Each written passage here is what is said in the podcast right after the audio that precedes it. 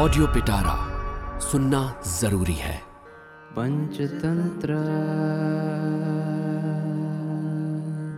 नमस्कार मेरा नाम है रिचा और आप सुन रहे हैं ऑडियो पिटारा और मैं लेके आई हूँ विष्णु शर्मा की लिखी संपूर्ण पंचतंत्र की कहानियाँ। इस कहानी का नाम है बढ़ई और व्यभिचारिणी पत्नी। किसी एक स्थान में वीरधर नाम का एक बढ़ई रहता था। उसकी पत्नी का नाम कामदमनी था। वह व्यभिचारिणी और बहुत बदनाम स्त्री थी। बढ़ई भी उसकी परीक्षा करने के लिए सोच रहा था कि मैं कैसे इसकी परीक्षा करूँ। कहा भी है, यदि आग ठंडी हो जाए, चंद्रमा गर्म हो जाए और दुर्जन हितकारी बन जाए, तब भले ही स्त्रियों के सतीत्व का विश्वास किया जा सकता है। लोगों की बातचीत से मैं इसको उल्टा जानता हूँ। कहा भी है वेद शास्त्र में जो न देखा और न सुना है और जो कुछ संसार में विद्यमान है, वो संसारी लोग जानते हैं। ऐसा विचार करके वो अपनी पत्नी से बोला, प्रिय, सवेरे मैं दूसरे गाँव जाऊँगा, वहाँ कुछ दिन लगेंगे, इसलिए तुम मेरे लिए कुछ भोजन बना दो।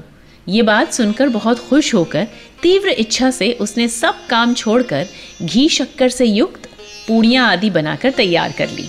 अथवा ये अच्छा ही कहा है। अकाल में, घने अंधकार में, बादल बरसते समय, घने जंगल में और पति के विदेश जाने को चपल जांग वाली स्त्री परम सुख मानती है। उसके अनुसार वो सवेरे उठकर अपने घर से निकल पड़ा। स्त्री ने भी उसको गया हुआ समझकर, श्रृंगार करके किसी प्रकार दिन बिताया और शाम को पूर्व परिचित यार के घर जाकर उससे मिलकर बोली, वो दुरात्मा मेरा पति दूसरे गाँव चला गया है। सबके सो जाने के बाद तुम मेरे घर आना।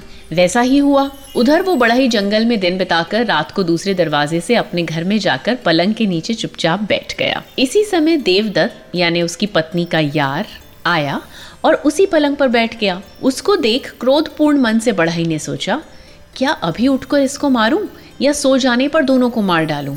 अच्छा तब तक इनकी कोशिश तो देखूँ और इनकी बातें सुनूं। इसी समय वो स्त्री घर का दरवाज़ा बंद करके पलंग पर चढ़ने लगी। उसके पलंग पर चढ़ते समय बढ़ई के शरीर में उसका पाँव टकरा गया। तब उसने सोचा, अवश्य ये दुरात्मा मेरा पति ही मेरी परीक्षा के लिए छिपा बैठा है। इसलिए स्त्री चरित्र का कोई कौशल करूँ। इस प्रकार वो सोच ही रही थी कि देवदत्त उसके स्पर्श से उत्तेजित हो गया। तब बढ़ई की पत्नी ने हाथ जोड़कर कहा, महानुभाव, तुम मेरा शरीर मत छुओ, क्योंकि मैं तुमको भस्म कर दूँगी। वो यार बोला, अगर ऐसा था तो मुझे बुलाया क्यों है तुमने? वो बोली ध्यान से मेरी बात सुनो। मैं आज सवेरे दर्शन के लिए चंडी देवी के मंदिर में गई थी।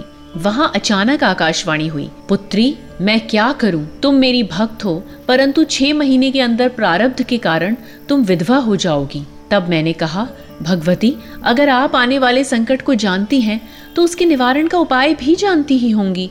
क्या कोई ऐसा उपाय है जिससे मेरा पति सौ वर्ष तक जीवित रहे? तब उन्होंने कहा, वत्से उपाय ये है भी और नहीं भी, क्योंकि वो उपाय तुम्हारे अधीन है।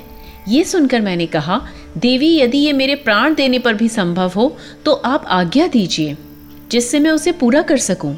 तब देवी ने कहा, यदि तुम आज किसी पर पुरुष के साथ एक पलंग पर बैठकर उसका आलिंगन करोगी तो तुम्हारे पति की अकाल मृत्यु उस परम पुरुष में चली जाएगी और तुम्हारा पति सौ वर्ष तक जीवित रहेगा।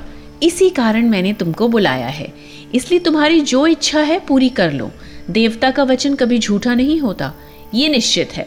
तब अंदर ही अंदर हँसी से खिले मुख वाला वो यार उससे उचित आचरण करने लगा।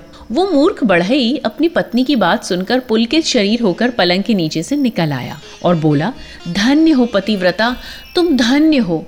हे मेरे कुल को आनंद देने वाली, तुम धन्य हो।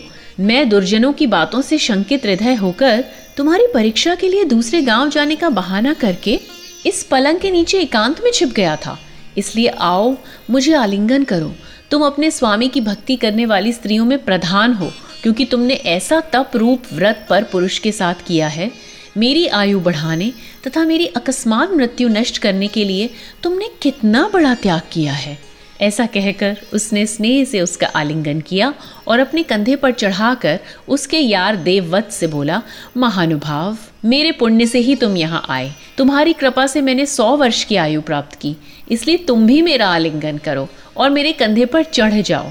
ऐसा कहकर उसकी इच्छा न होने पर भी देवदत्त का आलिंगन करके ज़बरदस्ती अपने कंधे पर चढ़ा लिया। उसके बाद नाचता हुआ बोला, हे ब्रह्म व्रत धारण करने वालों में अग्रणी, तुमने मुझ पर बड़ा उपकार किया है। ऐसा कह और उसे कंधे से उतारकर जहाँ तहाँ अपने स्वजनों के दरवाजे पर घूमता हुआ उन दोनों के गुणों को बखान करने लगा। इसलिए मैं कहता हूँ, प्रत्यक्ष पाप देखकर भी मूर्ख साम उपाय से शांत हो जाता है। उस रथकार ने यार सहित अपनी पत्नी को सिर पर उठा लिया था।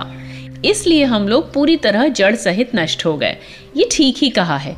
जो लोग हित की बात छोड़कर विपरीत बातों का आदर करते हैं, चतुर पुरुषों द्वारा वे मित्र रूपधारी प्राणी वास्तव में शत्रु माने जाते हैं। और देश काल के विरुद्ध आचरण करने वाले तथा प्रज्ञा रहित मंत्रियों की मंत्रणा प्राप्त करके विद्यमान वस्तुएँ भी उसी तरह नष्ट हो जाती हैं, जैसे सूर्योदय होने पर अंधकार नष्ट हो जाता है। उसके बाद उसकी बातों का अनादर करके वो सब स्थिर जीवी को उठाकर अपने दुर्ग में ले जाने लगे। इस प्रकार ले जाता हुआ स्थिर जीवी बोला, देव, कुछ भी करने में असमर्थ मुझे अपनाने से क्या लाभ? अब मुझे जलती हुई आग में प्रवेश करने की इच्छा है।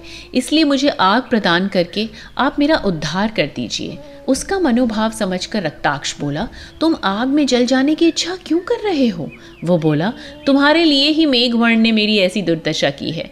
इसलिए मुझे उसे दुश्मनी का बदला लेने के लिए उल्लू बनने की इच्छा है।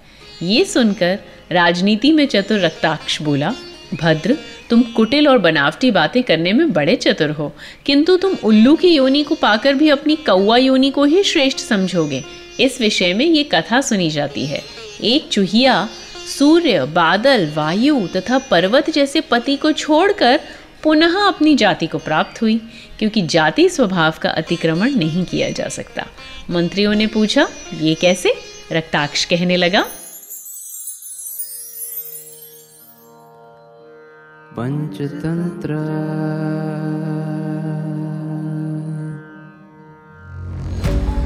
ऑडियो पिटारा सुनना ज़रूरी है।